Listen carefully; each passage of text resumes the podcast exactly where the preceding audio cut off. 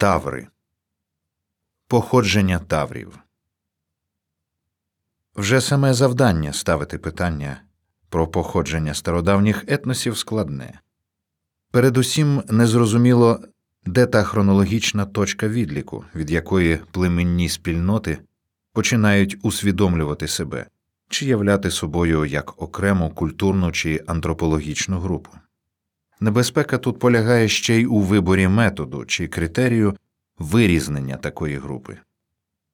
З одного боку можна помилятися, спираючись на схожість буття, звичаїв і навіть антропологічних особливостей цілком відмінних етнічних груп.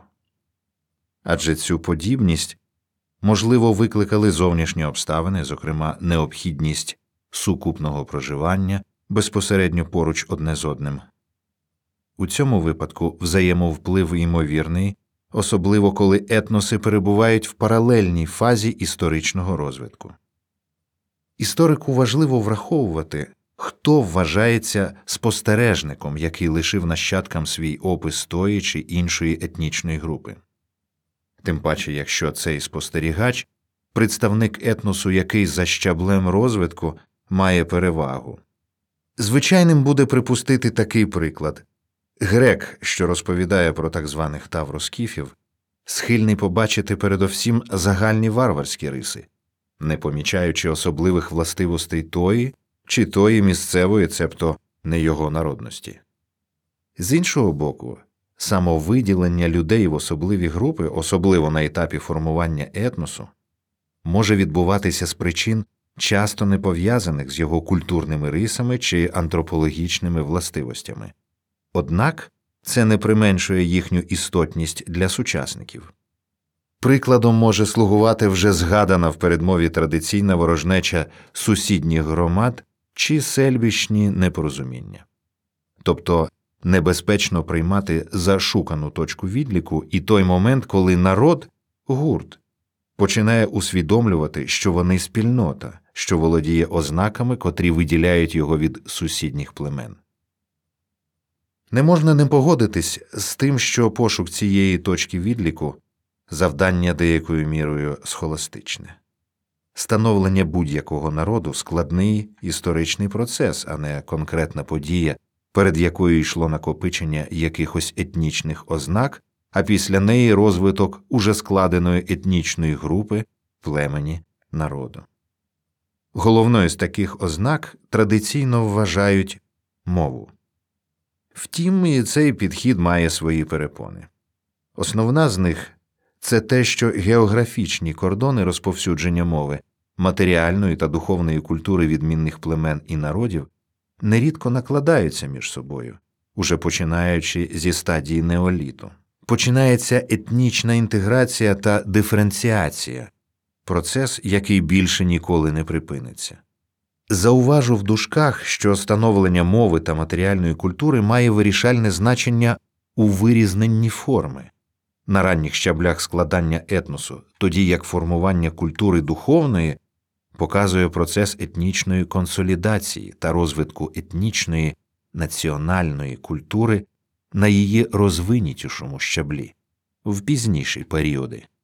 Таким чином, ми бачимо, що розв'язання питання про походження стародавніх етносів зовсім не тримається в межах суто археологічних спостережень та досліджень, і його варто доповнювати етнолінгвістичними студіями. У своїм дослідженні німецький вчений першої третини XVIII століття зробив одну з перших спроб вивести етнонім Таври з малоазійського Тавр, що означає горянин, халдейське тіру, сирійське туре та давньоасирійське Тора мають однакове значення гора. Далі кельти називали високогір'я Тауріні. Що це збіг чи давнє запозичення? А Полібій іменував одне плем'я в Альпах Тавриски, і в походах на Рим у 225 році до нашої ери також брали участь такі собі тавриски, цебто мешканці гір. Однак наше завдання не включає етимологічне дослідження цього коріння, яке, вочевидь, має схоже чи навіть ідентичне значення. Тим паче, звернувшись до конкретного кримського випадку, це завдання набуває нечуваної складності, адже про мову таврів ми не знаємо, окрім найрідкісніших, мізерних спірних лінгвістичних фрагментів, майже нічого. І саме тому в розділі про етногенез таврів нам доведеться з конечної потреби звертатись майже виключно до археологічного матеріалу. Наприклад, до них належать такі назви мешканців Таврських царств, як Аріхи, Напеї, Синхи. Як визначали вчені ще 19 століття, в топоніміці Криму досить важливо було б виділити назви, які не відповідають мові інших жителів, вочевидь, не таврів. Таким чином можна було б виокремити таверські лексичні одиниці. Такий підступ до цілі, попри його зовнішню обмеженість, не варто передчасно вважати недостатньо глибоким і плідним. Адже вже в кам'яну добу, як відомо, закріплюються характерні кожному культурному регіону особливості обробки каменю, початкові формотворчі традиції, котрі переходять потім на мідь, бронзу, а інколи й на вироби з досконаліших матеріалів.